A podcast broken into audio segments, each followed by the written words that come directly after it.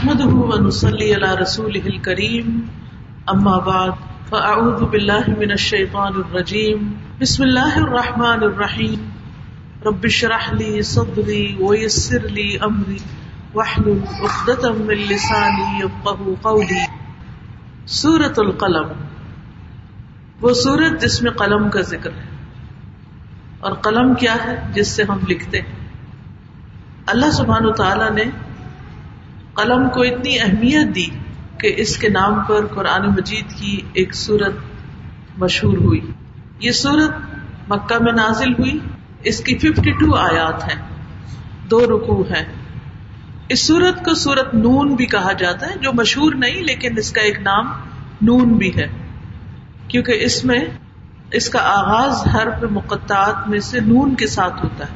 نون والقلم وما یسترون قلم جو ہے، ایک تو وہ قلم ہے جس سے ہم لکھتے ہیں۔ جیسے اس وقت بھی آپ لوگوں کے ہاتھوں میں قلم ہے۔ اور ایک وہ قلم ہے جس کے ساتھ لوہے محفوظ پر لکھا جاتا ہے۔ وہ سیکرٹ ٹیبلٹ جو ہے، اس پر جو کچھ لکھا جاتا ہے۔ تو نون والقلم وما یسترون اور قسم ہے قلم کی اور جو وہ لکھ رہے ہیں۔ یعنی جو وہ جانتے ہیں، علم حاصل کرتے ہیں اور لوہے محفوظ پر جو کچھ لکھا جاتا ہے اور اس کے علاوہ وہ فرشتے جو لوگوں کے اعمال لکھتے ہیں یعنی فرشتوں کے بارے میں بھی وما یسترون لکھنے والے جو ہم بھی لکھتے ہیں، فرشتے بھی لکھتے ہیں اور لوہے محفوظ پر بھی لکھا جاتا ہے۔ قلم کی ہمارے دین میں اتنی زیادہ امپورٹینس ہے، دوسرے لفظوں میں پڑھنے لکھنے کی اتنی زیادہ اہمیت ہے کہ اللہ سبحان تعالیٰ نے پہلی وہی میں ہی قلم کا ذکر کر دیا۔ اقرا وربک الاکرم الذی علم بالقلم۔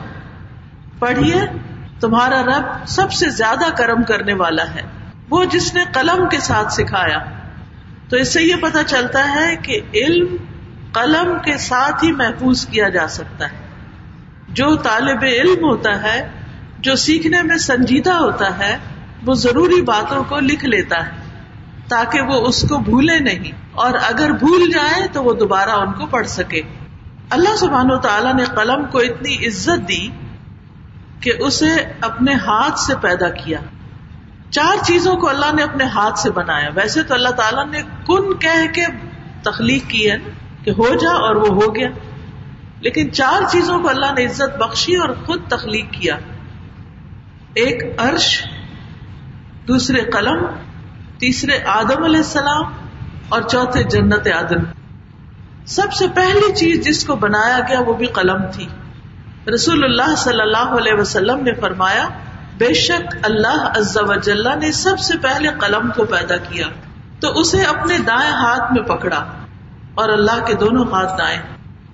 آپ نے فرمایا، پھر اس نے دنیا کو اور دنیا میں کیے جانے والے ہر عمل اور معمول کو، نیکی اور بدی کو، خشک اور تر کو لکھا۔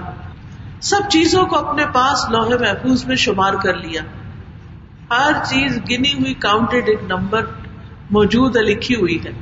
اس میں کوئی کمی بیشی نہیں کر سکتا۔ جیسے ہمارے یہاں عموماً انوینٹری ہوتی ہے کسی آفس کے اندر۔ ساری چیزیں گن کے کاؤنٹ کر کے لکھ دی جاتی ہیں۔ جو کچھ بھی ہمارے اسٹور کے اندر ہے۔ اللہ سبحان و تعالیٰ نے دنیا میں جو کچھ پیدا کیا، اس سب کو شمار کر لیا۔ سب لکھا ہوا۔ اور ہمارے منہ سے بھی کوئی لفظ نہیں نکلتا، وہ بھی لکھ لیا جاتا ہے۔ اور وہ بھی گنا جائے گا کہ کون سا لفظ کتنی دفعہ بولا، سچ کتنا بولا، جھوٹ کتنا بولا، نیکی کی بات کتنی دفعہ بتائی اینڈ سو آن تو نامہ اعمال ہمارے قلم سے لکھے جا رہے ہیں۔ اور قلم کے بارے میں یہ بھی آتا ہے کہ نبی صلی اللہ علیہ وسلم کے پاس سورت النجم لکھی گئی۔ جب آپ سجدے والی آیت پر پہنچے تو آپ نے خود سجدہ کیا، صحابہ کہتے ہیں ہم نے بھی سجدہ کیا اور قلم دوات نے بھی سجدہ کیا، وہ بھی جھک گئے۔ اللہ سبحانہ و تعالیٰ قلم کی قسم کھا کے فرما رہے ہیں، ما انت بنعمت ربک بمجنون۔ آپ اپنے رب کے فضل سے کوئی مجنون نہیں ہے، کیونکہ اہل مکہ آپ کو مجنون کہتے تھے کہ یہ کیا آپ نے ایک نئی بات نکال لی۔ تو اللہ سبحان و تعالیٰ آپ کو تسلی دلا رہے ہیں اور فرما رہے ہیں کہ آپ اللہ کی رحمت سے، اللہ کے فضل سے کوئی مجنون نہیں ہے اہل مکہ جو آپ کو مجنون سمجھتے تھے، وہ خود جنون کا شکار تھے، خود نہ سمجھتے کہ وہ آپ کے پیغام کو سمجھ نہیں سکے۔ آپ دیکھیے کہ جس شخص پر پہلی وہی کے الفاظ یہ ہوں کہ اقرا بسم ربک الذی خلق خلق الانسان من علق۔ کہ تخلیق کا عمل بتایا جا رہا ہے۔ یہ آج کی سائنس نے انکشاف کیا کہ انسان اپنی تخلیق کے ابتدائی مرحلے میں کیسا ہوتا ہے۔ تو قلم جو ہے، یہ علم کا نالج کا سمبل ہے۔ اور جس شخص کے پاس نالج ہوتا ہے، اس کو کوئی بے وقوف نہیں بنا سکتا۔ اگر کوئی کہے کہ وہ بے وقوف ہے، تو یہ کہنے والا بے وقوف ہوگا۔ وہ نہیں ہوگا۔ تو رسول اللہ صلی اللہ علیہ وسلم کو ایسا علم عطا کیا گیا جو دنیا میں کسی کے پاس بھی نہیں تھا۔ تو بھلا آپ کیسے مجنون ہو سکتے تھے؟ تو اللہ تعالیٰ نے قلم کو گواہ بنایا کہ یہ لکھنے والے جو لکھ رہے ہیں اور یہ پیغمبر جو کچھ بتا رہے ہیں، یہ اس بات کا ثبوت ہے کہ وہ مجنون نہیں ہے اور اس میں آپ صلی اللہ علیہ وسلم کو کانفیڈینس دیا جا رہا ہے۔ اور پھر دنیا نے دیکھا کہ واقعی آپ مجنون نہیں تھے۔ جو کچھ آپ نے پیش کیا، اس نے تو دنیا کا نقشہ ہی بدل دیا۔ اہل مکہ کے کچھ لوگ جو نہ سمجھ تھے، جب وہ آپ کو مجنون کہتے، تو اس کے بارے میں آتا ہے کہ قبیلہ ازد شنو ایک قبیلے کا نام تھا، اس کا ایک شخص زماد اس کا نام تھا۔ وہ مکہ آیا اور وہ مشہور تھا، جنون، آسیب اور جادو، جن وغیرہ کے لیے جھاڑ پھونک کرتا تھا۔ تو مکہ کے بے وقوفوں کو کہتے ہوئے سنا کہ محمد صلی اللہ علیہ وسلم نوز باللہ مجنون ہے تو اس نے کہا کہ میں اس آدمی کا علاج کرتا ہوں۔ مجھے لے چلو، میں کوئی جھاڑ پھونک کروں گا تو اس کی دیوانگی ختم ہو جائے گی۔ لیکن آپ کو تو کوئی دیوانگی تھی ہی نہیں۔ تو اس نے آپ صلی اللہ علیہ وسلم سے ملاقات کی اور کہا کہ یا محمد، میں جنوں وغیرہ کے لیے جھاڑ پھونک کرتا ہوں اور اللہ جس سے چاہتا ہے میرے ہاتھ سے شفا دیتا ہے، تو آپ کیا اپنا علاج کرانا چاہتے ہیں؟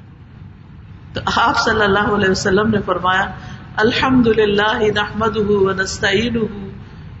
میں اللہ فلاں مدل دل فلاح ہادی اللہ آپ نے یہ سارا خطبہ پڑھا. ان کلمات کو آخر تک تو جماعت بڑا حیران ہوا. کہ لگا، ان کلمات کو دوبارہ سنائیے مجھے. تو آپ نے تین مرتبہ اس کو پڑھ کے سنایا. اس نے کہا، میں نے کاہنوں کا کلام سنا ہے، جادوگروں کا کلام سنا ہے، شاعروں کا کلام سنا ہے لیکن آپ کے کلام کی طرح کا کوئی کلام نہیں سنا۔ یہ تو سمندر کی بلاغت تک پہنچ گیا۔ تو زماد نے کہا کہ اپنا ہاتھ بڑھائیے، میں آپ کے ہاتھ پر اسلام کی بات کرتا ہوں۔ تو جو آپ کا علاج کرنے آیا تھا، وہ خود مسلمان ہو گیا۔ اور پھر رسول اللہ صلی اللہ علیہ وسلم نے فرمایا، اور تمہاری طرف سے قوم کے اسلام پر بھی تمہاری بیت لیتا ہوں۔ اس نے کہا، اپنی قوم کے اسلام پر بھی بیت کرتا ہوں۔ تو بہرحال پھر اس کی قوم بھی مسلمان ہو گئی تھی۔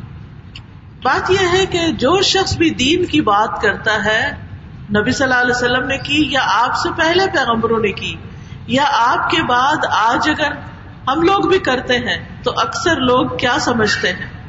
کہ ان کا دماغ چل گیا۔ یہ کس زمانے کی باتیں کرتے ہیں؟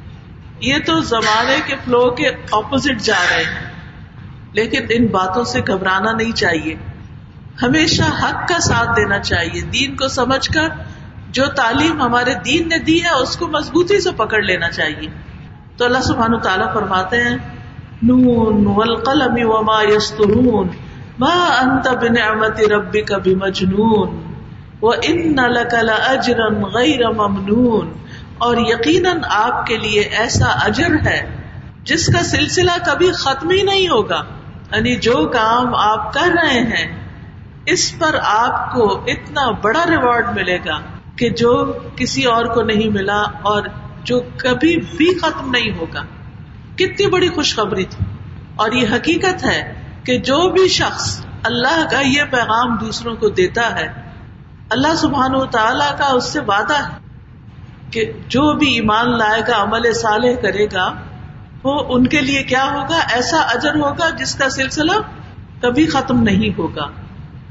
سورت التین میں آتا نا وہ تین و زیتون و تور سینین وحاد البلد الامین لقد خلقنا الانسان في احسن تقویم ثم رددناه اسفل سافلين الا الذين امنوا وہ عامل الصالحاتی فلحم اجر غیر ممنون۔ تو ایمان کے بعد نیک عمل کرنے والے کے لیے وعدہ ہے کہ اس کا اجر بے حساب ہوگا۔ اور پھر اس پر کوئی احسان نہیں جتلایا جائے گا۔ اس کا اجر کبھی منقطع نہیں ہوگا، اس کی کوئی مقدار مقرر نہیں ہوگی۔ یعنی دنیا میں انسان کو کسی بھی کام پر جو اجر ملتا ہے، وہ نفا تلا ہوتا ہے۔ مثلاً آپ کہیں جاب کرتے ہیں، تو آپ کی سیلری اسمال ڈیجٹس تک ڈیفائنڈ ہوتی ہے کہ اتنی ملے گی۔ اینوئل اتنی ہوگی، منتھلی اتنی ہوگی، ویکلی اتنی ہوگی، تو اتنی ہی ملتی ہے۔ وہ آپ کو زیادہ نہیں دیتے، اللہ یہ کہ کوئی بونس وغیرہ ہو اور مہینے کے آخر تک وہ سیلری ختم بھی ہو جاتی۔ آپ کا بزنس ہو، آپ کچھ بھی ہو، کوئی بھی چیز دنیا میں پائیدار نہیں ہے۔ مال کو عربی میں مالا یمیل میل سے کہتے ہیں، ڈھل جانے والی چیز۔ یہ مال ہاتھوں کی بیل ہوتی ہے اور نکل جاتی۔ تو نبی صلی اللہ علیہ وسلم کے لیے جنت میں موتیوں کے ایک ہزار محلات ہیں۔ آپ سوچئے ایک محل بھی اگر ہو تو اس کو وزٹ کر اس کو دیکھنا بالنا اور اس کی ساری چیزوں کو انجوائے کرنا اس کے لیے بھی ٹائم چاہیے۔ رسول اللہ صلی اللہ علیہ وسلم نے فرمایا، مجھ پر میری امت کے مفتوحہ علاقے پیش کیے گئے۔ تو میں بڑا خوش ہوا کہ میری امت اتنے بڑی زمین پر اپنی حکومت قائم کرے گی۔ آبیسلی آپ خوش ہو گئے کہ میں جو پیغام لے کر آیا وہ اتنی دنیا تک پہنچ جائے گا۔ یعنی دنیا کا اگر آپ کو بتایا جائے کہ آپ نے جو کام کیا وہ دنیا کے اس حصے تک پھیل جائے گا، تو آپ بڑے خوش ہوں گے، آپ کو یہ بہت بڑی اچیومنٹ ہے۔ لیکن اللہ سبحان تعالیٰ نے فرمایا خیر اللہ کا من اللہ ولاسف کا ربو کا کہ آخرت آپ کے لیے دنیا سے زیادہ بہتر ہے اور آپ کا رب آپ کو اتنا دے گا کہ آپ راضی ہو جائیں گے فتر خوش ہو جائیں گے۔ اللہ سبحان تعالیٰ نے آپ کو جنت میں موتیوں کے ایک ہزار محلات دیے، جن کی مٹی کستوری کی ہے، اور ہر ایک محل میں وہی کچھ ہے جو اس کی شان کے مطابق ہے۔ یعنی دو بھی سملر نہیں ہے ہر ایک کے اندر ایک نئی ویرائٹی پوری دنیا کے محلات کو جمع کر لیا جائے تو شاید ہزار نہ بنے۔ اور پھر ان کے اندر جو فرق ہے، وہ بھی کوئی خاص نہیں ہوگا۔ عموماً ایک دوسرے کی نقل اتار کے چیزیں تیار کر لی جاتی ہیں۔ اور پھر فرمایا، یہ آپ کو مجنون کہنے والے غلط کہہ رہے ہیں۔ اللہ سبحان و تعالی آپ کے حق میں گواہی دیتا ہے کہ وہ ان نقل اللہ خلق نظیم کہ آپ اخلاق کی بلندیوں پہ فائز ہیں۔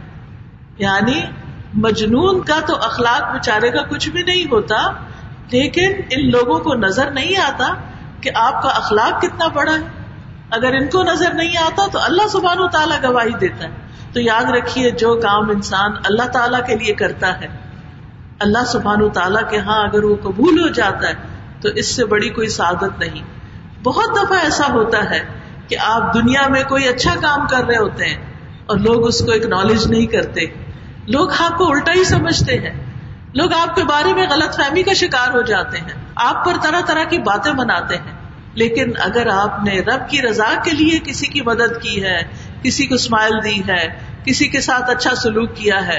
تو لوگوں کی باتوں پر یا لوگوں کے جوابی رویے پر بد دل نہ ہو، کرتے جائیں کرتے جائیں، کیونکہ رب دیکھ رہا ہے۔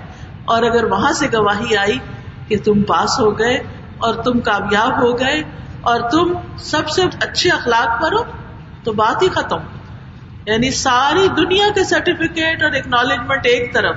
اور اللہ سبحانہ تعالیٰ کا یہ فرمانا وہ ان نقل اللہ خلق عظیم کہ آپ اخلاق کی بلندیوں پہ فائز ہیں، اس سے بڑی گواہی کوئی ہو ہی نہیں سکتی۔ تو ہمیشہ یہ سامنے رکھیے کہ مجھے وہ کرنا ہے جو میرے رب کو پسند ہے، جس سے وہ راضی ہو جائے۔ دنیا میں کوئی کیا کہتا ہے؟ ڈزنٹ میٹر تو آپ کا اخلاق کیسا تھا؟ وہ کیا اخلاق تھا جس کو بلند ترین اخلاق کہا گیا؟ ان میں سے ایک بات تو یہ ہے کہ آپ کا اخلاق قرآن تھا۔ یعنی قرآن میں موجود آداب اور اخلاق کی جتنی قسمیں ہیں، وہ ساری آپ پر پوری اترتی تھی پھر اسی طرح یہ ہے کہ آپ کا مزاج بڑا کریمانہ تھا۔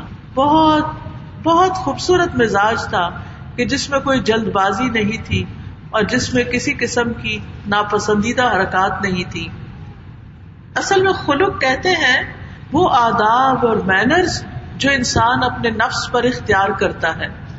وہ طبیعت جو مشقت کر کے اختیار کی جاتی ہے۔ یعنی اچھے اخلاق ایسے ہی نہیں حاصل ہو جاتے، ان پر اپنے نفس کو ٹرین کرنا پڑتا ہے۔ یعنی کوئی آپ سے ناپسندیدہ بات کرتا ہے جھٹ سے اس کو منہ توڑ جواب دیتے ہیں، کیونکہ آپ اسی پر ٹرینڈ ہوئے ہیں۔ آپ نے بچپن سے یہی دیکھا اور سنا ہے، دوسرے ایسے ہی کرتے ہیں۔ تو آپ کو پتہ ہی نہیں چلتا اور آپ ایسا کرنا شروع کر دیتے ہیں۔ تو جب آپ کو احساس ہوتا ہے کہ یہ تو ٹھیک نہیں کر رہی میں، تو پھر آپ اپنے آپ کو واپس کرتے ہیں کہ نہیں، مجھے اس کا رسپانس ایسے نہیں، ایسا کرنا ہے۔ تو اس کے لیے انسان کو تکلیف بھی اٹھانی پڑتی ہے، مشقت بھی ہوتی ہے۔ اور پھر اسی طرح یہ ہے کہ اخلاق جو ہے، وہ انسان کی باطنی صورت ہے رائٹ یعنی جس طرح انسان کی ظاہری ایک شکل ہے، ہمارا ناک کیسا ہے، ہماری آنکھیں کیسی ہیں، ہمارے ہونٹ کیسے ہیں، ہمارے بال کیسے ہیں، یہ ساری چیزیں مل کے انسان کو خوبصورت بناتی ہیں۔ تو اسی طرح انسان کے اندر کو بھی ایک چیز خوبصورت بناتی ہے اور وہ اس کا اخلاق، اس کی عادات ہے جس کے مطابق انسان ریئیکٹ کرتا ہے۔ یعنی آپ اس پر کنٹرول نہیں کر سکتے۔ بہت دفعہ ایسا ہوتا ہے کہ جب کوئی شخص آپ کو کچھ کہتا ہے تو آپ سوچتے نہیں، یا آپ ٹائم نہیں لیتے، آپ فوراً جواب دیتے ہیں، یا ہاتھ سے کوئی ایکشن کر دیتے ہیں، یا ناک سے، یا بھوے چڑھا لیتے ہیں، یا ماتھے پہ بل ڈال لیتے ہیں۔ تو وہ اتنا انسٹنٹ ریئیکشن ہوتا ہے جو دراصل آپ کے اندر کو ظاہر کر رہا ہوتا ہے کہ آپ اصل میں کیا ہیں۔ اخلاق کسی مصنوعی ایکشن کا نام نہیں ہے، یا اوپر اوپر سے کچھ باتیں کرنے کا نہیں۔ وہ آپ کے اندر کی تصویر ہے جو کسی کے عمل کے جواب میں سامنے آ جاتی، بار نظر آ جاتی ہے۔ نفس کی پختہ حالت ہے، پختہ عادات ہے طبی مزاج ہے۔ کچھ لوگوں کو مثلاً چھوٹی چھوٹی چیز بھڑکا دیتی ہے اور کچھ لوگ بڑی بڑی باتوں پر کچھ بھی نہیں ریئیکٹ کرتے۔ کچھ لوگوں کو چھوٹی چھوٹی باتیں بزدل بنا دیتی ہیں اور وہ گھبرا اٹھتے ہیں اور پریشان ہو جاتے ہیں اور کچھ لوگ بہت بڑی آواز بھی سن کر نہیں گھبراتے۔ اب اس میں آپ نبی صلی اللہ علیہ وسلم کا طرز عمل دیکھیے کہ مدینہ میں ایک دفعہ کچھ ایسی ہی آواز آئی تو لوگ گھبرا گئے، ڈر گئے، لیکن نبی صلی اللہ علیہ وسلم خود باہر چلے گئے اور جا کر انہوں نے سارا راؤنڈ لیا اور دیکھا یعنی آپ بزدل نہیں تھے، آپ بکیل نہیں تھے، آپ جلدی گھبراتے نہیں تھے۔ جلد غصے میں نہیں آتے تھے، غصے کا اظہار اس طرح نہیں کرتے تھے۔ تو یاد رکھیے کہ اخلاق کی ایک قسم وہ ہوتی ہے جو بائی نیچر انسان کے اندر کچھ چیزیں ہوتی۔ کچھ لوگ بہت ٹھنڈے مزاج کے ہوتے ہیں، کچھ لوگ بہت ہاٹ ہوتے ہیں، چھوٹی چھوٹی باتوں پر بھڑک اٹھتے ہیں۔ کچھ لوگ دھیمے ہوتے ہیں، کچھ لوگ جلد باز ہوتے ہیں۔ تو کچھ لوگوں کو بائی نیچر مشکل نہیں ہوتی۔ کہ وہ اچھا ریئیکٹ کرے کسی کے بات کے جواب میں۔ لیکن کچھ لوگوں کو بڑی مشکل ہوتی ہے۔ پھر انہیں محنت کر کے اپنے اندر اچھی عادتیں لانی پڑتی ہیں۔ لیکن یاد رکھیے کہ اچھے اخلاق سے انسان کے ایمان کی تکمیل ہوتی، ایمان کامل ہوتا ہے۔ رسول اللہ صلی اللہ علیہ وسلم نے فرمایا، تمام مومنوں میں سے سب سے زیادہ کامل ایمان والے، مکمل ایمان والے لوگ وہ ہیں جن کے اخلاق اچھے ہوں۔ تو آپ یوں سمجھیے کہ جیسے کسی پودے کے پھول بھی ہوں اور جڑے بھی ہوں، تو ایمان جڑے ہیں اور اخلاق پھول ہیں۔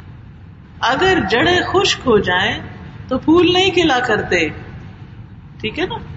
تو اگر ایمان نہیں انسان کے اندر، تو اس کا اخلاق اچھا ہو نہیں سکتا۔ اگر ہوگا بھی نا، تو وہ صرف ظاہری اس نے لبادہ اوڑا ہوا ہوگا جو ایک جگہ تو نظر آئے گا، دوسری جگہ نظر نہیں آئے گا۔ کچھ لوگ گھر کے باہر بہت اچھے ہوتے ہیں۔ گھر جاؤ تو شیطان سے بدترین۔ یعنی ان کے بیوی بچے یا ان کے گھر والے جو ہے وہ ان سے تنگ آئے ہوئے ہوتے ہیں۔ لیکن باہر سب ان کی بڑی تعریفیں کر رہے ہوتے ہیں۔ تو یہ انہوں نے باہر لبادہ اوڑا جیسے ہم گھر سے نکلتے ہیں نا، تو اچھے کپڑے پہن کے نکلتے ہیں اور گھر میں واپس آ کے پھر نائٹ سوٹ میں گھومتے پھرتے رہتے ہیں۔ تو اسی طرح کچھ لوگوں کا اخلاق گھر میں ایسا ہی ہوتا ہے اور باہر وہ لبادہ اوڑھ کے اچھا سا چلے جاتے ہیں۔ تو یہ حقیقی اخلاق نہیں ہوتا۔ اللہ کی نظر میں اس کی کوئی قیمت نہیں ہے۔ اللہ سبحانہ و تعالیٰ کی نظر میں اسی اخلاق کی قیمت ہے جو ایمان کی جڑ سے پھوٹتا ہے۔ پھر یہ اسلام کی خوبصورتی ہے۔ رسول اللہ صلی اللہ علیہ وسلم نے فرمایا وہ ان احسن سے اسلام احسن خلقن اسلام کے اعتبار سے سب لوگوں سے زیادہ اچھا وہ شخص ہوتا ہے جس کے اخلاق سب سے زیادہ اچھے ہوتے ہیں۔ سب سے افضل عمل ہے۔ نبی صلی اللہ علیہ وسلم نے فرمایا، ابن آدم نے کوئی ایسا عمل نہیں کیا جو نماز اور آپس میں صلح کروانے اور اچھے اخلاق سے بہتر یعنی نماز کے بعد، نماز آبیسلی سب سے اہم کام ہے، لیکن اس کے بعد جب لوگوں سے معاملہ ہو تو اچھے اخلاق کے ساتھ ہو۔ اور اگر لوگ آپس میں لڑے جھگڑے ہوں تو ان کے درمیان صلح کرا دی جائے۔ ایک اور حدیث میں آتا ہے کہ بے شک مومن اپنے اچھے اخلاق کی وجہ سے روزہ دار اور قیام کرنے والے کا درجہ حاصل کر لیتا ہے۔ یعنی ایسا شخص جو دن کو روزہ رکھے، رات بھر کڑا رہے۔ اور دوسرا شخص جو اچھے اخلاق سے لوگوں کے کام آتا ہے، لوگوں کی مشکلات آسان کرتا ہے، ان کے لیے کمفرٹ کا باعث ہوتا ہے، سکون کا باعث ہوتا ہے۔ پھر اسی طرح یہ کہ اللہ تعالی کی محبوب صفت ہے۔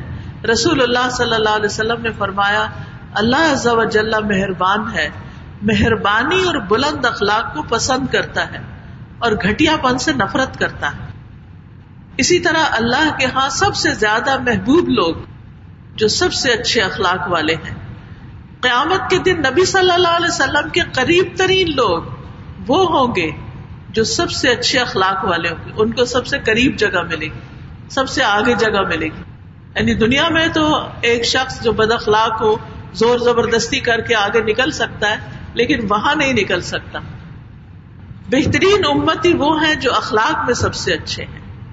پھر اسی طرح سب سے بہتر وہ لوگ جن کی عمر لمبی ہو اور اخلاق سب سے اچھا ہو۔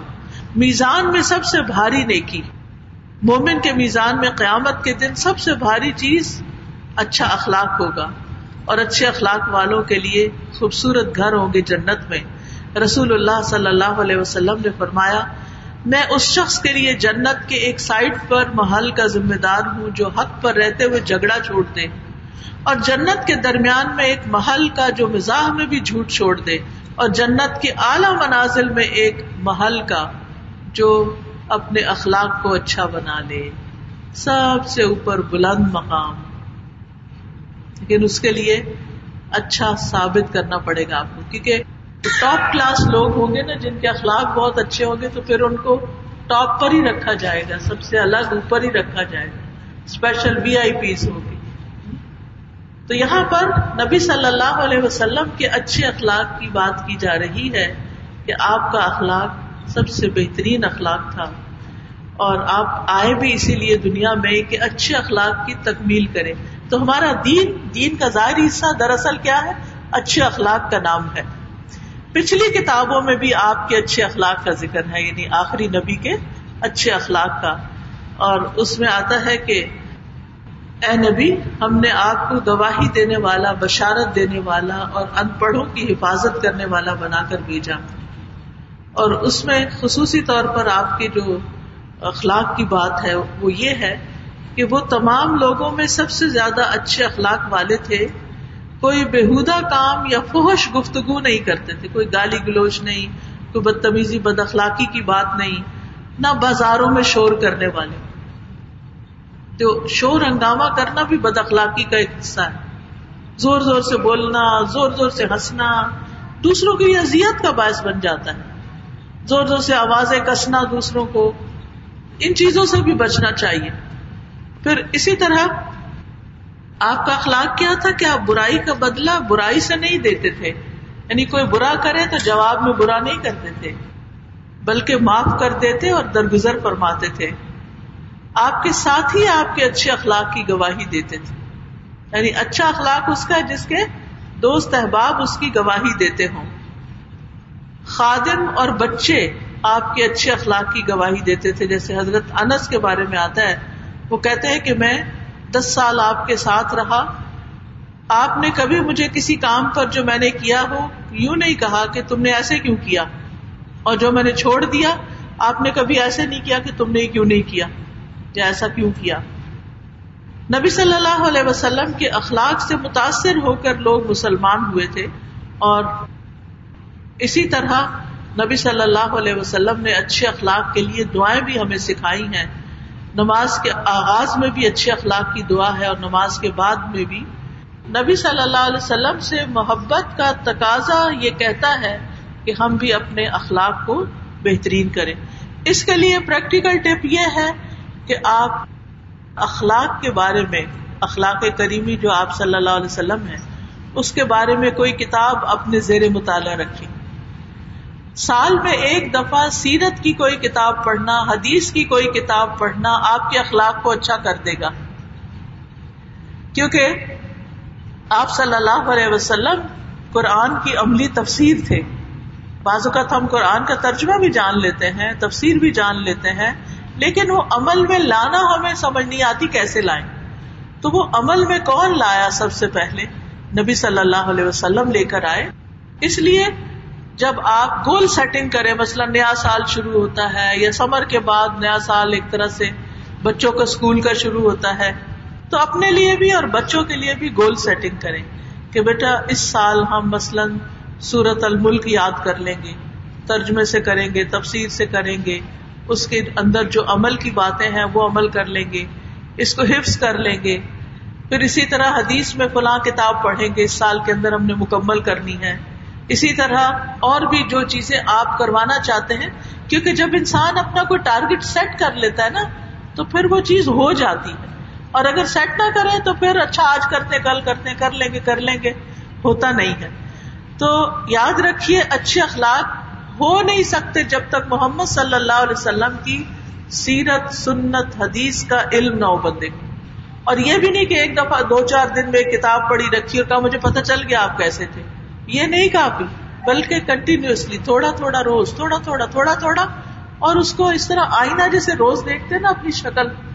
ایسے ہی ہم نے اس حدیث کو سامنے رکھ کے اپنی شکل دیکھنی ہے کہ کیا ہم میں بھی یہ چیزیں ہیں، ہم بھی اس طرح کے معاملے کرتے ہیں یا نہیں کرتے۔ پھر فرمایا فصب سرو ویب سرون پسند قریب آپ بھی دیکھیں گے اور وہ بھی دیکھیں گے۔ یعنی آپ بھی دیکھ لیں گے کہ آپ کا انجام اور آپ کا مقام اور آپ کا مشن کہاں تک پہنچتا ہے۔ اور یہ بھی دیکھ لیں گے جو آپ کو مجنون کہتے ہیں کہ یہ کس قدر ناکام ہونے والے ہیں۔ اور آپ فکر نہیں کریں ان کی باتوں کی، جلد ہی ان کو حق و باطل کا فرق سمجھ آ جائے گا۔ دنیا میں بھی جان لیں گے اور قیامت کے دن تو پتا چل ہی جائے گا کہ کون سچا تھا اور کون نہیں تھا۔ آئیے کو مل مفتون کہ تم میں سے مفتون یا مجنون کون ہے؟ کون بھٹکا ہوا ہے؟ کون فتنے میں ہے؟ یا کس کو عذاب ملنے والا ہے؟ مفتون کے یہ سارے معنی ہیں۔ فلا علم جٹلانے والوں کی بات نہ مانیے۔ یہ جو آپ کے کلام کو جٹلا رہے ہیں، قرآن کو جٹلا رہے ہیں، دین کو جٹلا رہے ہیں، آپ ان کی بات نہ سنیں۔ یعنی اصل میں یہ سب کچھ ہمارے ساتھ بھی ہوتا ہے نا؟ یعنی نبی صلی اللہ علیہ وسلم تو ہمارے ایک رہنما ہے اور ہم دیکھ رہے ہیں کہ آپ کو لوگ طرح طرح کی باتیں کر رہے ہیں اور آپ ان سے پریشان ہوتے ہیں۔ اللہ تعالیٰ کی طرف سے وہی آتی ہے، تسلی دی جاتی ہے اور آپ کو پورا یقین کانفیڈینس دیا جاتا ہے کہ آپ کے ساتھ کچھ برا نہیں ہونے والا۔ وہ تو پہلے ہی دن حضرت خدیجہ رضی اللہ تعالیٰ عنہ نے آپ کو بتا دیا تھا کہ آپ کے اخلاق اتنے اچھے ہیں کہ اللہ آپ کو رسوا نہیں کرے گا۔ آپ کے ساتھ برا نہیں ہو سکتا۔ لیکن وقتی طور پہ مخالفتیں تو بہت ہوئی۔ تو اس سے آپ گھبرائے بھی۔ تو آپ کو بتایا جا رہا ہے کہ آپ بس انتظار کریں، اپنا اخلاق کے ساتھ کام کرتے جائیں، آپ کو جلد پتا چل جائے گا کہ کامیابی کس کی ہے۔ فلا تو المقدبین ان جٹلانے والوں کی باتوں میں نہ آئے ودو لو تدہن فیدہنون یہ تو چاہتے ہیں کہ آپ کمزوری دکھائیں تو یہ بھی ڈھیلے پڑتے آپ ڈھیلے پڑے تو یہ بھی ڈھیلے یہ جو مخالفت میں بہت طاقت لگا رہے ہیں، یہ خود اس سے تنگ ہے کہ ہم اس سے نکل آئے لیکن اب چونکہ انا کا مسئلہ ہے، تو آپ فکر نہیں کریں۔ اور آپ نے اپنے موقف سے نہیں ہٹنا، اس میں نرمی نہیں دکھانی۔ اور پھر مداحنت کا اصل معنی ہوتا ہے دشمن کے ساتھ رواداری کرنا۔ یہ چاہتے ہیں کہ آپ ان کے ساتھ رواداری کریں، تو یہ بھی پھر جواب میں ٹھیک ہو جائیں۔ ولا تو کل حلاف مہین اب آپ کو کچھ انسٹرکشن دی جا رہی ہیں کیا آپ نے جھوٹوں کی بات نہیں ماننی اور کسی قسمیں کھانے والے حقیر شخص کی اطاعت نہیں کرنی۔ حلاف، جھوٹی قسمیں کھانے والا۔ اور مہین مہین بھی وہی ہوتا ہے جو بہت جھوٹ بولنے والا ہو، کمزور دل والا۔ بہت شر پھیلانے والا۔ باطل پر عمل پیرا ہونے والا۔ قسم توڑنے کو معمولی سمجھنے والا۔ یعنی جس کا یہ اخلاق ہو، آپ نے اس کی بات نہیں ماننی، بات بات پہ قسم کھانا۔ یہاں جھوٹی قسم کھانے کی مذمت بھی کی جا رہی ہے۔ کچھ لوگ خرید و فروخت میں جھوٹی قسمیں کھاتے ہیں۔ قیامت کے دن اللہ سبحان تعالیٰ ان کی طرف دیکھیں گے بھی نہیں۔ پھر جھوٹی قسمیں کھانے سے مال کی برکت بھی اٹھ جاتی ہے۔ اور چھوٹی چھوٹی باتوں پہ قسم نہیں کھانی چاہیے، اس کے لیے وعید آئی ہے۔ رسول اللہ صلی اللہ علیہ وسلم نے فرمایا، جو مرد اور عورت اس ممبر کے قریب جھوٹی قسم کھائے اگر ایک تر مسواکی کے بارے میں کیوں نہ ہو، اس کے لیے آگ واجب ہو گئی۔ یعنی جھوٹی قسم کھانے کا اتنا بڑا گناہ ہے۔ پھر کسی کے دباؤ میں آ کے قسم نہیں کھانی چاہیے۔ نبی صلی اللہ علیہ وسلم نے فرمایا، جو کسی دباؤ میں آ کے جان بوجھ کے یا انجانے میں جھوٹی قسم کھا لے، تو چاہیے کہ اس کے سبب وہ اپنا ٹھکانا جہنم میں بنا لے۔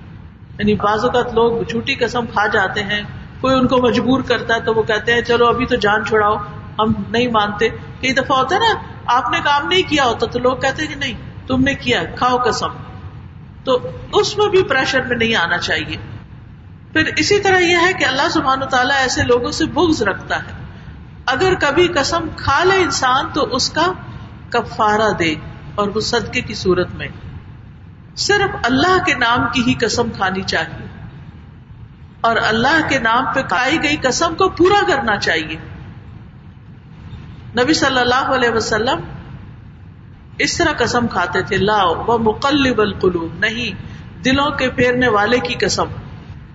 پھر اسی طرح غیر اللہ کے نام پہ قسم نہیں کھانی چاہیے، صرف اللہ کے نام کی قسم ہونی چاہیے۔ اور یہاں ایک خاص شخص کی طرف اشارہ ہے۔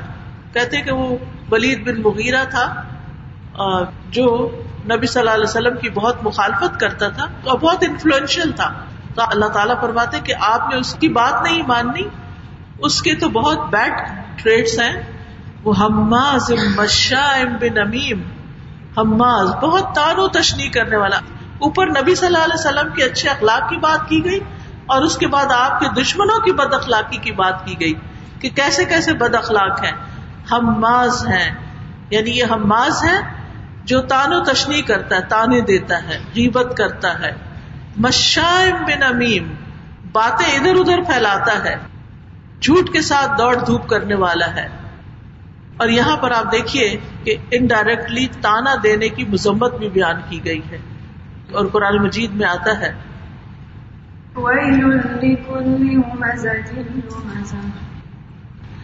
بڑی ہلاکت ہے اور بہت تانا دینے والے ایب نکالنے والے کے لیے۔ یعنی دوسروں میں ایب نہ چنتے رہے دوسروں کو تانے نہ دے قرآن مجید میں سورت الگجرات میں بھی آتا ہے۔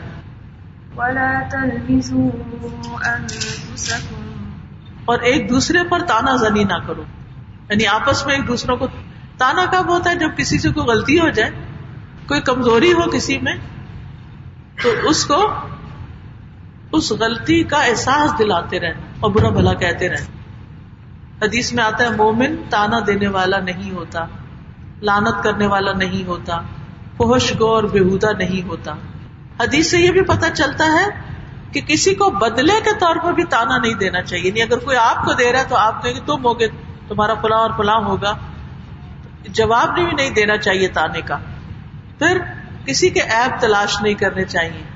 کیونکہ جب تک ایپ نہ پتا ہو تو تانا کہاں سے دیں گے؟ پھر یہاں چغل خور بتایا گیا ولید بن وغیرہ کو، تو ہمارے دین میں چگلی کی بھی مذمت ہے۔ چگلی کیا ہوتا ہے؟ کسی شخص تک ایسی بات پہنچانا جس سے دو لوگوں کے تعلقات بگڑ جائیں، دوستوں میں پھوٹ پڑ جائے، لوگوں کو لڑانا۔ بعض لوگ ہوتے تو پتا فلاں تمہارے بارے میں کیا کہہ رہا تھا؟ وہ یہ کہہ رہا تھا، سنتے اس شخص کے اندر آگ بھڑک اٹھتی۔ ہے اچھا اتنا دھوکے باز، میرے سامنے کچھ اور پیچھے کچھ، اور وہ پلٹ کے اس کے ساتھ لڑنے پہنچ جاتا۔ تو اس چیز سے سختی سے منع کیا گیا ہے۔ ایسے بندے بدترین بندے ہیں جو چگل خوری کرتے ہیں، دوستوں کے درمیان تفریق کرتے ہیں، باغی، بیزار اور متعنت، سرکش قسم کے لوگ ہیں۔ حدیث میں آتا ہے، جنت میں چگل خور داخل نہیں ہوگا، ورنہ وہ تو وہاں بھی عادت سے باز نہیں آئے گا اور لوگوں کو لڑاتا رہے گا۔ قبر کا عذاب چگل خوری سے ہوتا ہے۔ آپ ایک جگہ سے گزرے جہاں دو قبریں تھیں اور ان قبر والوں کو عذاب ہو رہا تھا۔ تو آپ صلی اللہ علیہ وسلم نے فرمایا کہ کوئی بڑی بات سے نہیں ہو رہا۔ ایک تو پیشاب کے چھینٹوں سے نہیں بچتا تھا اور دوسرا چغل خوری کرتا تھا۔ منا الخیر معتدن افیم، بہت زیادہ خیر کو روکنے والا یعنی نیکی کے کاموں سے دوسروں کو روکنے والا۔ لوگوں کے حقوق سے روکنے والا، اسلام سے روکنے والا بلائی کی بات سے روکنے والا معتدن حد سے بڑا ہوا افیم گناہ گار ہے۔ اتل باد ادالی کا زنیم۔ اتل کے عربی زبان میں آٹھ معنی ہیں۔ ایک معنی ہے بد زبان فوش گوئی کرنے والا۔ دوسرا معنی ہے وہ شخص جو کفر میں بہت پکا ہو۔ تیسرا، بھاری بھرکم جسم والا۔ چوتھا ہے سخت طبیعت والا، پانچواں ہے مضبوط جوڑ والا، چھٹا ہے بغاوت کرنے والا، ساتواں ہے لوگوں کو سزا دینے والا، اور آٹھواں ہے بد زبان اور عمومی طور پر اس کا معنی کیا جاتا ہے کہ ذلیل، ظلم کرنے والا بد زبان انسان جو اپنے بغض اور کینے کی وجہ سے پہچانا جائے اکڑ مزاج جس کو کہتے ہیں۔ ان کا نظام و بنید اس وجہ سے کہ وہ مال اور بیٹوں والا اس لیے یہ بد اخلاقی برتتا ہے۔ یہ عرب کے نبی صلی اللہ علیہ وسلم کے دشمنوں میں سے ایک دشمن کی عادتیں بتائی جا رہی ہیں۔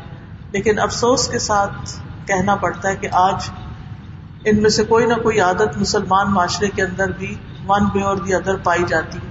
تو اس سے بچنے کی ضرورت، ان عادتوں کو چھوڑنے کی ضرورت ہے۔ اور عموماً یہ عادتیں کب پیدا ہوتی ہیں؟ جب انسان کو اللہ تعالیٰ دنیا بہت دے دیتا ہے تو وہ سمجھتا ہے، میں عقل کل ہوں۔ اور میرے پاس بہت عقل آ گئی ہے اور میں سب سے زیادہ سمجھدار ہوں۔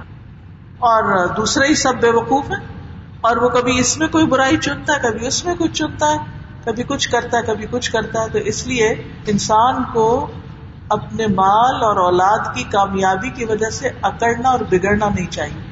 میں نہیں کہتی کہ سب لوگ ہی ایسے ہوتے ہیں، لیکن عمومی طور پر یہ جو تکبر کا مزاج ہے اکڑ پن کا مزاج ہے، وہ دنیاوی کامیابیوں کی وجہ سے بھی آ جاتا ہے کہ انسان دوسرے کو پھر کچھ نہیں سمجھتا۔ تو جب اللہ تعالیٰ کوئی ترقی دے، کوئی نعمت دے، تو انسان کو اور جھک جانا چاہیے۔ جیسے پھلدار درخت رک جاتا ہے، ایسے ہی جب انسان کو دنیا میں اللہ تعالیٰ کامیابیاں اور نعمتیں عطا کرتا ہے، تو اس کو اور زیادہ جھکنا چاہیے۔ آپ کو معلوم ہے کہ نبی صلی اللہ علیہ وسلم جب مکہ فتح ہوا تھا اور وہ مکہ میں داخل ہو رہے تھے، تو کس طرح جھکے ہوئے تھے؟ اتنا زیادہ جھکے ہوئے تھے کہ آپ کی ٹوڑی جو تھی، وہ اونٹ کی جو لکڑی ہوتی ہے بیچ کی، اس کو لگ رہی تھی۔ انتہائی آجزی کے ساتھ۔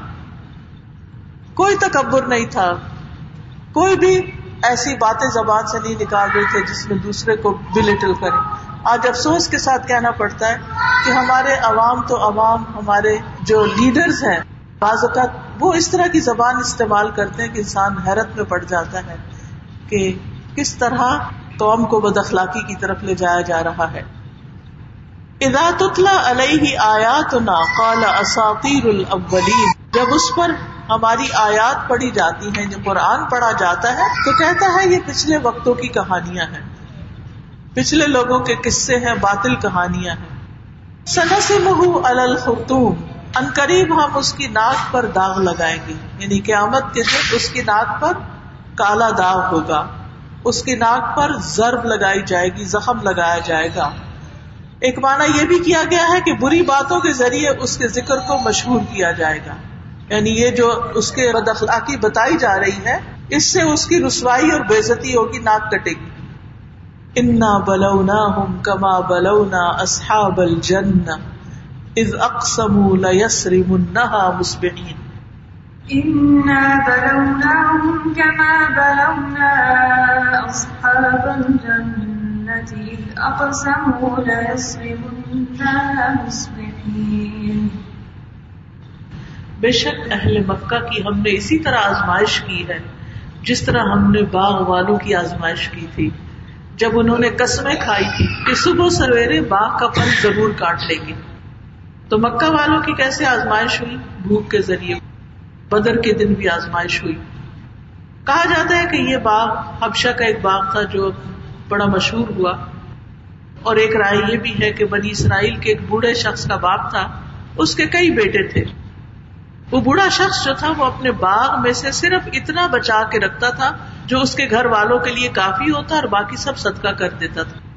تو اس کے بیٹے بہت چڑھتے تھے اس بات سے کہ ہمارا باپ جو ہے وہ کچھ رکھتا ہی نہیں، سب دے دیتا اوروں کو۔ تو ہوا یہ کہ اس کا باپ فوت ہو گیا۔ یعنی ان کا باپ فوت ہو گیا تو باغ کس کے حصے میں آیا؟ بچوں کے حصے میں۔ انہوں نے کہا، ہم اس کے مالک بن گئے تو ہم تو کسی کو کچھ بھی نہیں دیں گے۔ اب یہ ہے کہ جب وراثت میں ان کو یہ باغ ملا اور پہلی دفعہ پھل آیا تو انہوں نے کہا کہ قسم سے ہم صبح سویرے پھل کاٹ لائیں گے، کسی کو خبر بھی نہیں ہونے دیں گے اور فقیروں، مسکینوں کو کچھ بھی نہیں دیں گے۔ اور انہوں نے اس طرح قسم کھائی کہ جیسے سب کچھ ان کے کنٹرول میں۔ ولا یس اور وہ کسی کو مستثنا ہی نہیں کر رہے تھے۔ کوئی دوسری بات ہی نہیں کر رہے تھے۔ انشاءاللہ بھی نہیں کہہ رہے تھے۔ اب کیا ہوا؟ فطاف عليها طائف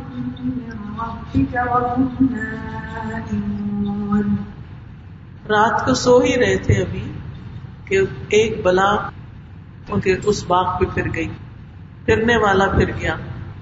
یعنی رب کا فیصلہ آ گیا، رب کی طرف سے عذاب آ گیا۔ اور وہ سو رہے تھے، ان کو خبر بھی نہیں تھی۔ اس بحت کا سریم تو وہ صبح سویرے سیاہ رات کی طرح ہو یعنی اس طرح ہو گیا، گویا اندھیری رات کی طرح ہو گیا۔ کٹی ہوئی کھیتی، جلی ہوئی کھیتی، کچھ بھی نہیں بچا اس میں سے۔ فتنا دو مسبحین تو وہ ایک دوسروں کو آوازیں دینے لگے۔ اب وہ وہاں جلا پڑا ہے اور یہ گھر میں تیاری کرے جلدی نکلو، فوراً نکلو۔ چلو چلو، باغ کی طرف چلو۔ صبح ہو رہی ہے، دیر نہ ہو جائے، مسکین نہ آ جائیں۔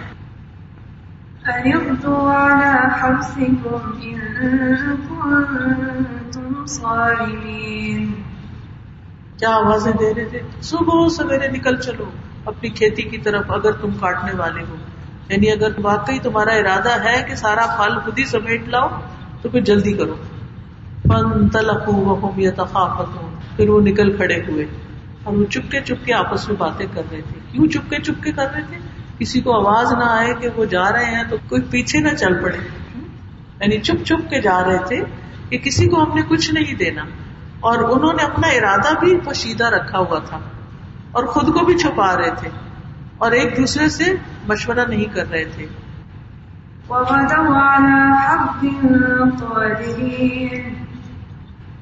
اور وہ صبح سویرے غصے کے ساتھ نکلے۔ اس حال میں کہ اپنے آپ کو قادر سمجھ رہے تھے۔ بڑے سیریس ہو کے خیر سے روکنے والے اور حریص ہو کر کہ سارا باغ خود ہی لے کر آئیں گے اور مسکین کو کچھ بھی نہیں دیں گے۔ کالو جب انہوں نے وہ باغ دیکھا تو کہنے لگے او ہم تو راستہ بھول گئے ہیں۔ یہ تو ہمارا باغ نہیں۔ ہے بل نحن محرومون۔ نہیں، بات یہ ہے کہ ہم تو محروم رہ گئے۔ تو سارا باغ ہی جلن پڑا۔ سب کچھ ہی ملیا میں، سب کچھ ختم ہو گیا۔ نحن محرومون. قال اوسطهم الم اقل لكم لولا تسبحون؟ قال اوسطهم الم اقل لكم لولا تسبحون؟ ان میں سے جو درمیانہ تھا یا معتدل مزاج والا تھا یا ان میں سے جو سب سے بہتر تھا عقل مند تھا وہ کہنے لگا کہ تم تسبیح کیوں نہیں کرتے؟ تسبیح کرو اللہ کا ذکر کرو۔ نعمت کو یاد رکھو۔ تو اس پر باقیوں کو ہوش آ گئی۔ قالوا سبحان ربنا إنا كنا ظالمين فأقبل بعضهم على بعض يتلاومون قالوا يا ويلنا إنا كنا طاغين۔ عسى ربنا أن يبدلنا خيرا إنا إلى ربنا راغبون كذلك العذاب الآخرة أكبر لو كانوا يعلمون تو اس وقت انہوں نے وہی آیت پڑھی جو حضرت یونس علیہ السلام نے پڑھی تھی۔ یونس علیہ السلام نے کیا کہا تھا؟ لا الہ الا انت، سبحانک، انی کنت من الظالمین۔ جب انسان کو یہ سمجھ آ جائے کہ میرے اپنے کسی گناہ کی وجہ سے میرا نقصان ہوا ہے، تو یہی آیت پڑھنی چاہیے۔ بہت دفعہ ایسا ہوتا ہے نا کہ ہم غصے میں آ کے کوئی زبان سے ایسی بات نکال جاتے ہیں کہ وہ ہمارے سامنے آ جاتی ہے۔ کبھی کوئی شیخی بگاڑ جاتے ہیں، کبھی دوسروں کو حقیق سمجھ جاتے ہیں، یا کچھ تو اللہ تعالیٰ ہمیں دکھاتے ہیں اب دیکھو۔ تم یہ کہتے تھے دوسروں کو، اب یہ دیکھو تمہارے ساتھ کیا ہوا ہے۔ تو ایسی مشکلات یا مصیبتیں جب آئیں تو کیا پڑھا جائے؟ لا الہ الا انت سبحانک، انی کنت من الظالمین۔ کہ یا اللہ، تو پاک ہے، میں ہی ظالم ہوں۔ انہوں نے بھی یہ کہا قالوا سبحان ربنا انا كنا ظالمین۔ پاک ہے ہمارا رب، ہم ہی ظالم۔ ہیں ہماری غلطی۔ یہ ان کی اچھی بات ہے کہ اپنی غلطی مان گئے۔ اب آپس میں ایک دوسرے سے بات کرتے ہیں۔ فَأَقْبَلَ بَعْضُهُمْ عَلَى بَعْضٍ يَتَلَاوَمُونَ۔ اب وہ ایک دوسرے کی طرف متوجہ ہو کے ایک دوسرے کو ملامت کرنے لگے بلیم کرنے لگے۔ تمہاری وجہ سے یہ ہوا۔ نہیں، تم نے یہ کہا تھا۔ تم نے کیوں پھر میری ہاں میں ہاں ملائی تھی وغیرہ وغیرہ۔ کالو یا ویلنا۔ سب کہنے لگے ہے افسوس ہم پر، ہلاکت ہماری۔ انا کننا تاغین ہم ہی سرکش تھے۔ ہماری ہی غلطی تھی۔ لیکن ہوپ فل تھے۔ اصا ربنا ایوب دلنا خیرم منها امید ہے ہمارا رب ہمیں اس سے بہتر عطا کرے گا۔ یعنی انتہائی تکلیف کے موقع پر بھی انسان کو مایوس نہیں ہونا چاہیے، اچھی امید رکھنی چاہیے۔ انا الا ربنا راغبون۔ ہم اپنے رب کی طرف رغبت کرتے ہیں، اپنے رب کی طرف پلٹتے ہیں۔ وہ سب کچھ دینے پہ قادر ہے، وہ ہمیں معاف بھی کر دے گا اور اس سے بہتر باغ بھی عطا کر دے گا۔ کذالک العذاب، ایسا ہوتا ہے عذاب۔ اس کو کہتے ہیں عذاب۔ جب لوگ نعمتوں پر شکر ادا نہیں کرتے، تو اللہ تعالیٰ نعمتیں لے لیتا ہے۔ پھر انسان جب اللہ کا ذکر کرتا ہے، توبہ کرتا ہے، تو اللہ تعالیٰ نعمت لوٹا دیتا ہے۔ پہلے سے بھی بہتر عطا کرتا ہے۔ دنیا میں توبہ کے مواقع ہیں۔ دنیا میں اتار چڑھاؤ آتا رہتا ہے۔ لیکن آخرت میں پھر پلٹنے کا مقام نہیں ہوگا۔ بلا عذاب الآخرت اکبر اور البتہ آخرت کا عذاب تو بہت بڑا ہے۔ لہو کانو یا کاش وہ جانتے ہوتے۔ تو یہاں بنیادی طور پر یہ جو واقعہ، یہ قصہ سنایا گیا ہے، اس میں بخیلی کی مذمت کی گئی، بخل کی اسٹنجینس کی۔ قرآن مجید میں اللہ تعالیٰ فرماتے ہیں، الذين يبخلون ويأمرون الناس بالبخل ويكتمون ما ويكتمون ما آتاهم الله من فضله وأعتدنا للكافرين عذابا وہ لوگ جو بخل کرتے ہیں اور لوگوں کو بخل کرنے کا حکم دیتے ہیں۔ نہ خود خرچ کرتے ہیں کسی پر، نہ خود کسی کا بلا کرتے ہیں اور دوسروں کو بھی روکتے ہیں۔ اور اسے چھپاتے ہیں جو اللہ نے انہیں اپنے فضل سے دیا۔ کیوں چھپاتے ہیں؟ تاکہ لوگوں کو پتا چل گیا تو مانگنے آ جائیں گے۔ ہم سے کچھ تقاضا کر لیں گے۔ اور ہم نے کافروں کے لیے رسوا کرنے والا عذاب تیار کر رکھا ہے۔ تھوڑ دلا انسان جو ہے قرآن نے اس کی مذمت کی ہے۔ چھوٹے دل والا تنگ دل والا۔ ان الانسان خلق هلوعا اذا مسه الشر جزوعا واذا مسه الخير منوعا بلا شبہ انسان تھوڑ دلا بنایا گیا ہے۔ یعنی یہ انسان کی ویکنیس ہے۔ ہر انسان کے اندر کسی نہ کسی درجے میں بخل ہوتا ہے۔ جب اسے کوئی تکلیف پہنچتی ہے تو گھبرا اٹھتا ہے اور جب مال ملتا ہے تو بکیل بن جاتا ہے۔ تکلیف ہوتی ہے، سب کو سناتا ہے۔ جب کوئی خیر ملتی ہے تو اپنے تک رکھ لیتا ہے۔ رسول اللہ صلی اللہ علیہ وسلم نے فرمایا، انسان میں سب سے بدترین چیز بے صبر پن کے ساتھ بخل اور حد سے زیادہ بزدل ہونا ہے۔ چھوٹی چھوٹی بات میں انتہائی گھبرا اٹھنا۔ ہائے ہائے ہائے، اب کیا ہوگا؟ پرابلم سالونگ نہ ہونا، بلکہ چھوٹے پرابلم کو بڑا کر دینا، اس طرح کی باتیں کر کر کے۔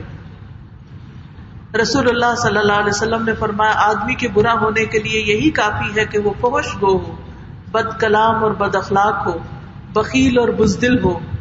اور یہ ایمان کے منافی سے پتہ ہے۔ ایمان اور بخل ایک دن میں جمع نہیں ہوتے۔ بخل مزید گناہوں کو جنم دیتا ہے۔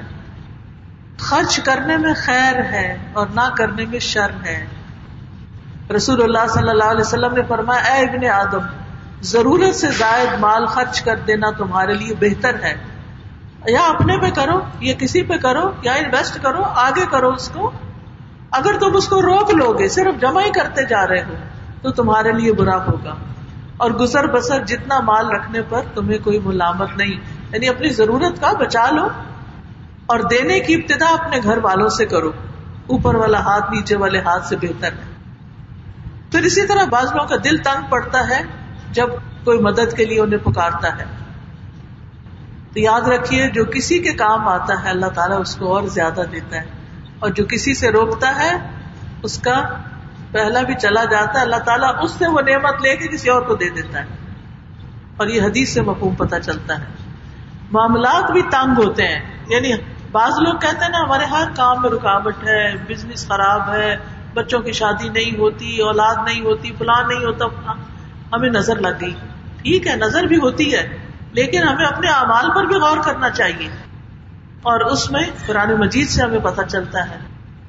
وَأَمَّا مَن بَخِلَ وَاسْتَغْنَىٰ وَكَذَّبَ بِالْحُسْنَىٰ فَسَنُيَسِّرُهُ لِلْعُسْرَىٰ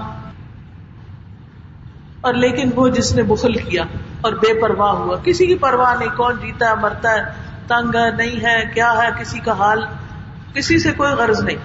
اور اس نے سب سے اچھی بات کو جٹلا دیا، سب سے اچھی بات قرآن کی بات ہے۔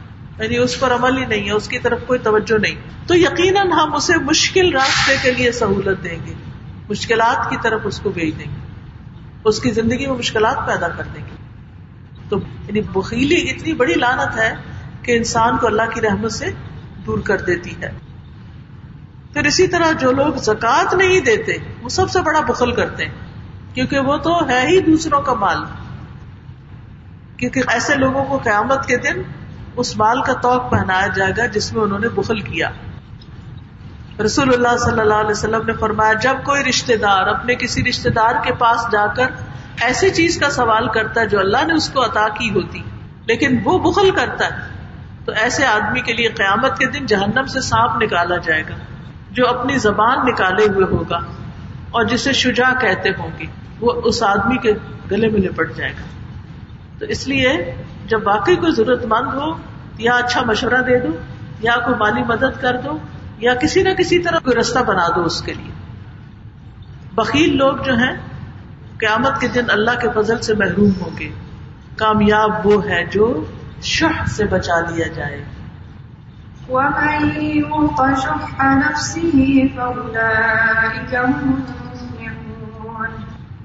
جو شخص اپنے نفس کی ہرس لالچ تنگ دلی سے بچا لیا گیا، ایسے ہی لوگ کامیاب ہونے والے دنیا میں بھی کامیابیوں کے دروازے کھل جاتے ہیں ان کے لیے، اور آخرت میں بھی۔ تو بخل کا علاج کیا ہے؟ تسبیح کرنا، خرچ کرنا اور مفلسی سے نہ ڈرنا، گن گن کے نہ رکھنا، کچھ نہ کچھ ضرور خرچ کرتے رہنا۔ یزید بن نبی حبیب مرسد بن نبی عبداللہ سے روایت کرتے کہ وہ اہل مصر کے پہلے آدمی تھے جو مسجد جاتے اور جب بھی مسجد جاتے آستینوں میں صدقہ دینے کے لیے پیسے، روٹی یا گیہوں ہوتا۔ اور میں دیکھا کہ کئی لوگوں کو جب مسجد داخل ہوتے ہیں، ضرور صدقہ کرتے کچھ نہ کچھ ڈالتے ہیں۔ یعنی پہلے صدقہ باکس کی طرف جاتے ہیں، پھر آگے اندر جاتے ہیں۔ اور کچھ لوگ کہتے ہیں کہ ٹھیک ہے، چل رہے ہیں انہوں نے کون سا ٹکٹ رکھا ہوا ہے؟ ہم، ہر ایک کا حق ہے۔ ہم بھی فیسلٹی استعمال کرتے بالکل حق ہے۔ لیکن سوچنا چاہیے کہ ہم کہیں پر جو جاتے ہیں تو کچھ بھی تو فری نہیں ملتا۔ تو اللہ کے گھر کی مینٹیننس اور دین کے کاموں کے لیے بھی تو ہمیں نکالنا چاہیے۔ اسی طرح ہمارے داماد ہیں، تو انہوں نے بتایا کہ وہ ایک شیخ سے ملے جو حج کا خطبہ دیتے ہیں۔ ان کے ساتھ انہوں نے نماز پڑھی حرم میں۔ جب نماز پڑھ کے نکلے تو پہلے بینک کی طرف گئے یعنی بوتھ ہوتا نا اے ٹی ایم تو انہوں نے جا کے کچھ پیسے ٹرانسفر کیے۔ تو ان کہنے لگے کہ میں ہر نماز کے بعد یہ کرتا ہوں۔ میں نے لوگوں کی لسٹ بنا رکھی ہے جن کو میں دیتا رہتا ہوں۔ اور صدقہ انہوں نے ہر نماز کے ساتھ باندھا ہوا ہے۔ ایسے لوگ بھی دنیا میں موجود ہیں۔ اللہ نے ان کو بہت دیا اور وہ آگے بھی بہت دے رہے ہیں۔ اور ایسے بھی ہیں جن کے پاس بہت کچھ ہے اور وہ جمع ہی کرتے چلے جا رہے ہیں۔ پچھلے دنوں مجھے کسی نے بتایا کہ ان کے کسی رشتے دار کی ڈیتھ ہوئی اور وہ مرچنٹ نیوی میں تھے۔ بہت ملکوں میں ادھر ادھر جاتے، آتے رہتے۔ جو سیونگ ہوتی، طرح طرح کی کرنسیز انہوں نے گھر کے اندر ہی رکھی ہوئی تھی۔ اور سونے کے بے شمار ٹکڑے، دلیاں جو ہوتی ہیں، وہ انہوں نے اپنی الماری میں بند کر کے رکھی ہوئی تھی۔ جب ان کی وفات کے بعد وہ کھولی گئی اور نکالا گیا، تو جو کرنسی نوٹ تھے، ان کو کوئی چوہے ٹک گئے تھے۔ اور اتنا سونا نکلا، اتنا نکلا، کبھی زکات نہیں دی کچھ۔ وہ تو قبر میں چلے گئے اور پیچھے سے یہ مال دوسروں کے ہاتھ آ گیا۔ اگر اللہ کے راستے میں کوئی دیتا تو آگے پاتا اپنے لیے۔ انسان کا مال وہی اس کے فائدے کا ہے۔ جو خود کھا کے خرچ کر دیتا ہے، استعمال کر لیتا ہے، یا پھر آگے بھیجتا ہے سب کا خیرات کرتا ہے۔ تو کچھ نہ کچھ تھوڑا بہت نکالتے رہنا چاہیے، دیتے جانا چاہیے۔ اور جتنا دیں گے، اللہ تعالیٰ اس سے زیادہ لوٹائے گا۔ اور بخل سے پناہ بھی مانگنی چاہیے۔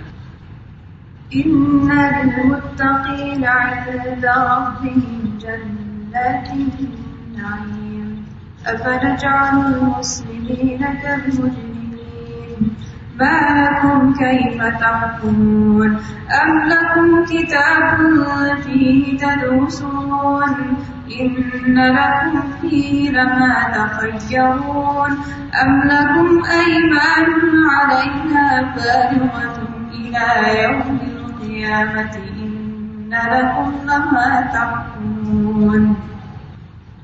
بے شک متقی لوگوں کے لیے ان کے رب کے پاس نعمتوں بھری جنتیں کیا پھر ہم مسلمین کو مجرمین کی طرح کر دیں گے؟ یعنی جو اطاعت گزار، فرما بردار لوگ ہیں، کیا وہ اور مجرم ایک ساتھ میں کھڑے ہوں گے؟ ایسا نہیں ہو سکتا۔ مالک ہم کئی فتح کو کیا ہے تمہیں کیسے فیصلے کرتے ہو؟ یعنی جو اللہ کے اطاعت گزار ہیں، ان کے ساتھ معاملہ اور ہوگا، نافرمانوں کے ساتھ کچھ اور ہوگا۔ املکم کتاب بھی ہی تدرس ہوں کیا تمہارے پاس کوئی کتاب ہے جس میں تم پڑھتے ہو؟ ان لکم فی ہی لما تخیر کہ تمہیں وہ ملے گا جو تم اختیار کرو گے، تمہاری چوائس کے مطابق۔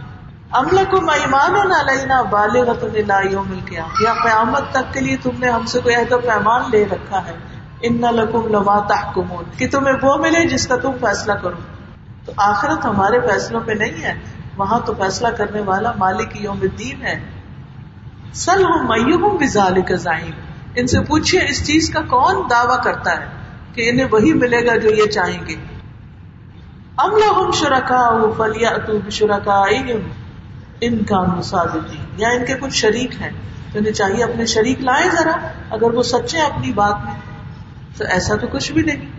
یعنی اللہ سبحان و تعالی نے کسی سے ایسا کوئی وعدہ نہیں کر رکھا اور کوئی بھی یہ نہیں کہہ سکتا کہ اس کے لیے وہی ہوگا جو دنیا میں وہ اپنے لیے آخرت کی تمنا کر رہا ہے۔ وہاں اللہ کا فیصلہ آئے لہٰذا ہمیں اس وقت ہمارا کنسرن کیا ہونا چاہیے کہ ہم کسی بھی طرح اللہ کو راضی کر لیں۔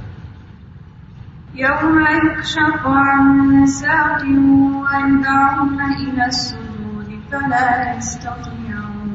خاشعة أبصارهم ترهقون وقد كانوا يدعون إلى السجود وهم سالمون. قیامت کے دن کا نقشہ بتایا جا رہا ہے کہ اس دن پنڈلی کھول دی جائے گی اور وہ سجدے کی طرف بلائے جائیں گے تو وہ سجدہ نہ کر سکیں گے۔ ان کی نگاہیں جھکی ہوئی ہوں گی، ان پر ذلت چھا رہی ہوگی۔ دنیا میں ان کو سجدے کی طرف بلایا جاتا تھا اور وہ صحیح سلامت تھے یعنی نماز نہیں پڑھتے تھے۔ قیامت کے دن منافق سجدہ نہ کر سکیں گے۔ ریا کار بھی سجدہ نہ کر سکیں گے۔ اور جو نماز نہیں پڑھتے، وہ تو بالکل بھی نہیں کر سکیں گے۔ تو ان کو سخت شرمندگی کا سامنا کرنا ہوگا۔ پذر نہیں وہ میں یو بحاد الحدیث اس بات کو جو جٹلائے اس کا معاملہ مجھ پہ چھوڑ دو۔ یعنی اس قرآن کو یا قیامت کے دن کو سنستدری جو من حیث لا یعلمون ہم آہستہ آہستہ ان کو اس طرف لے جا رہے ہیں کہ جس کو وہ جانتے ہی نہیں۔ حکم رب اپنے رب کے فیصلے پر صبر کیجیے ولا تک ان کا صاحب الحوت۔ اور مچھلی والے کی طرح نہ ہو جائے کون تھے مچھلی والے؟ یونس علیہ السلام۔ اذ نادا وهو مکروم جب انہوں نے پکارا اپنے رب کو اور وہ غم میں ڈوبے ہوئے مخزوم۔ کزما ہوتا ہے مشق کا منہ بند کر دینا۔ یعنی جو دل ہی دل میں گھٹن کا شکار ہو، غم کا شکار ہو، جو بندھا ہوا ہو، حلق سے پکڑا ہوا ہو۔ تو یونس علیہ السلام جو مچھلی کے پیٹ میں تھے تو شدید غم کا شکار ہو گئے۔ کیونکہ سخت اندھیرا تھا مچھلی کے پیٹ کا اور پھر سمندر کا اور پھر رات کا۔ اللہ اکبر، وہ تنہائی، وہ کیا چیز ہوگی؟ اس وجہ سے ان کی کیفیت یہاں بتائی گئی۔ واقعہ تو آپ جانتے ہی ہیں، یونس علیہ السلام کی کہانی سب نے سن رکھی۔ یہاں نبی صلی اللہ علیہ وسلم کو تسلی دی جا رہی ہے کہ پیغمبروں پہ کیسے کیسے سخت وقت آئے۔ اس وقت انہوں نے کیا کیا؟ اپنے رب کو پکارا۔ لولا ان تدارکہ نعمت من ربی لنبذ بالعراء وهو مذموم اب اگر اس کے رب کی نعمت اس کو نہ پاتی تو وہ چٹیل میدان میں پھینک دیے جاتے اور وہ مذمت زدہ ہوتے۔ فاجتباہ ربه فجعله من الصالحین۔ تو اس کے رب نے اس کو چن لیا اور اسے صالحین میں شامل کر لیا۔ اب یہ کیا نعمت تھی تو اس کے رب کی طرف سے تھی یعنی اللہ تعالیٰ کی طرف سے؟ نبوت کی نعمت کہ وہ اللہ کے نبی تھے تو اللہ نے ان پر احسان کیا اور ان کی دعا جلد سن لی۔ ان کی پچھلی عبادتیں جو تھی ان کا فائدہ ہو گیا ان کو۔ پھر وہ اللہ کے سامنے گڑ گڑا رہے تھے اور پھر مچھلی کے پیٹ سے نکال دیے گئے۔ ورنہ وہ کھلی زمین پہ پھینک دیے جاتے اور قیامت کے دن بھی پریشان ہوتے، قابل ملامت ہوتے۔ یہاں جس چیز کی طرف ہم سب کو توجہ کرنی چاہیے، وہ کیا ہے کہ انسان مصیبت میں تو پھنستا ہے لیکن صرف اللہ کے فضل سے اس سے نکل سکتا ہے۔ اور ایک اور جگہ پر آتا ہے کہ اگر وہ تصویر نہ کرتے تو قیامت تک وہاں رہتے مچھلی کے پیٹ میں۔ تو ہمیں تصویر بھی کرنی چاہیے، جب غم ہو، دکھ ہو، پریشانی ہو، تو تصویر کرنی چاہیے۔ وہ الدین کفر اور قریب ہے کہ یہ لوگ جنہوں نے کفر کیا لائیوز لکھو نہ کبھی اب سارے پچھاڑ دیں آپ کو اپنی نگاہوں سے، یا آنکھوں سے آر پار کر دیں، یا نظر لگا دیں۔ کیونکہ نظر بد کا لگنا بر حق ہے۔ نظر کے بارے میں ابن قیم کہتے ہیں کہ یہ ایک تیر کی طرح ہے، جو جا کے لگتی ہے اور انسان کو تکلیف پہنچتی ہے۔ رسول اللہ صلی اللہ علیہ وسلم نے فرمایا، بے شک نظر بد آدمی کو اللہ کے حکم سے دیوانہ کر دیتی اللہ کا عزن ہو تو لگتی ہے، ورنہ نہیں لگ سکتی۔ حتیٰ کہ بسا اوقات وہ اونچی جگہ پہ چڑھتا ہے اور وہاں سے گر پڑتا ہے یعنی سوئسائڈ کر لیتا ہے۔ ایسی بیماری لگ جاتی انسانوں کی اکثریت کی موت کا باعث نظر ہوتی رسول اللہ صلی اللہ علیہ وسلم نے فرمایا، اللہ کی قدر اور قزا کے بعد میری امت کے اکثر لوگوں کی موت کا سبب نظر بد ہوگی جانوروں کی موت کا سبب بھی بن جاتی ہے یہ نظر۔ تو اس کا علاج کرنا چاہیے۔ محبت اس کا بہترین علاج ہے۔ صبح شام کے ازکار یہ کا نستعین کتاب ہے۔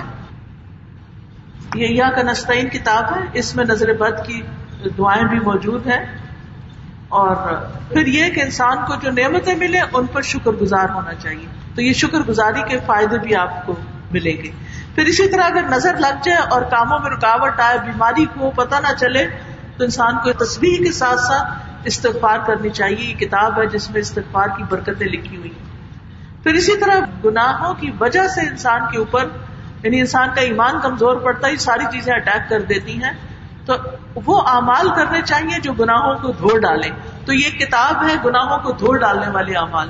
یہ چھوٹی چھوٹی کتابیں گھر میں انسان ان کو پڑھتا رہے اور اپنا علاج خود کرتا رہے۔ اسی طرح یہ شفا کی دعائیں ہیں یعنی جب کوئی ایسی بیماری لگ جائے یا تکلیف ہو جائے تو پھر انسان یہ دعائیں پڑھے اور اس سے انشاءاللہ نظر بد وغیرہ کا علاج ہو جائے گا۔ اس کے علاوہ بھی یہاں یہ چھوٹے چھوٹے کارڈ ہیں وزو کے بعد کی دعائیں ہیں استخارا کرنا چاہیے ہر کام اہم کرنے سے پہلے۔ پھر گھروں میں لڑائی، جھگڑے، فساد ہے، آپس کی محبتیں نہیں۔ تو یہ دعا اپنی فریج پہ لگا لے اللہ مالک بینا قلوبنا اور یہ پڑھتے رہیں۔ پھر اسی طرح نعمتوں پر شکر کرنے کے لیے کارڈ ہے اللہ تعالیٰ کی تعریف کا۔ اور یہ جو تصویرات ابھی میں نے بتائی کہ جو حضرت یونس علیہ السلام نے تصویر پڑھی تھی آیت کریمہ، اس کا کیا فائدہ اور دیگر تصویرات تو آپ یہ خود بھی اور اپنے صدقہ جاریہ کے لیے اپنے دوستوں رشتے داروں کو بھی دیجیے تاکہ وہ لوگ بھی چیزیں پڑھیں اور ان کی پریشانیاں دور ہوں۔ بازو کا ہم صرف ان کے مسئلے سن لیتے ہیں اور ان کو کچھ پڑھنے کو بتا نہیں سکتے۔ تو یہ چیزیں اگر ہمارے پاس ہو تو فوراً ہی حاضر کر دیں۔ ہم کسی کی تکلیف دور کرنے کا باعث بنے تو اللہ تعالیٰ ہماری تکلیفیں دور کرے گا۔ اور اسی طرح یہ ہے کہ دوسروں کو برکت کی دعا دینی چاہیے۔ ہم صرف ماشاء اللہ کہہ دیتے ہیں، یہ نہیں کافی۔ جب آپ کسی کی نعمت دیکھیں تو کہیں کہ اللہ تعالیٰ تمہیں اس میں برکت عطا کرے۔ فرمایا کہ قریب تھا کہ یہ اور جب یہ ذکر سنتے ہیں تو وہ کہتے ہیں کہ بے شک آپ مجنون ہیں۔ وما ہوا اللہ ذکر اللہ حالانکہ یہ یاد دہانی ہے، شرف کا باعث ہے۔ لوگوں کو جنت و جہنم کے بارے میں بتانے والا قرآن ہے۔ جن و انس اور ساری مخلوقات کے لیے اللہ کی طرف سے ایک ذکر آیا ہے اور سارے جہان والوں کے لیے ہے۔ نہ صرف یہ کہ انسانوں کے لیے، جنات کے لیے بھی ہے۔ تو اللہ سبحانہ و تعالیٰ سے دعا ہے کہ وہ ہمیں نبی صلی اللہ علیہ وسلم کی سنت اور سیرت کے مطالعے کی توفیق دے اچھا اخلاق عطا فرمائے، گھٹیا اخلاق سے بچائے، قلم کی اہمیت کو سمجھنے کی توفیق دے اور کچھ لکھنے کی توفیق دے۔ اور اپنی نیت اور ارادے کو ہم اچھا کریں، دوسروں کے لیے برا نہ سوچیں۔ کہ کسی کو ہم دیں گے کچھ نہیں، اس کو تو کچھ نہیں دینا۔ اس کے ساتھ تو ایسا کرنا اور اس کو تو ویسے میں نے سبق سکھانا ہے۔ ان چیزوں سے پرہیز کریں اور پھر اسی طرح کی نمازوں کی پابندی کریں۔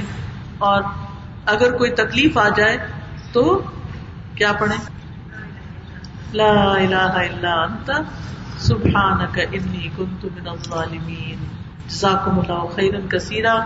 سبحانک اللہم و بحمدک، اشہد ان لا الہ الا انت۔ استغفرک و اتوب الیک۔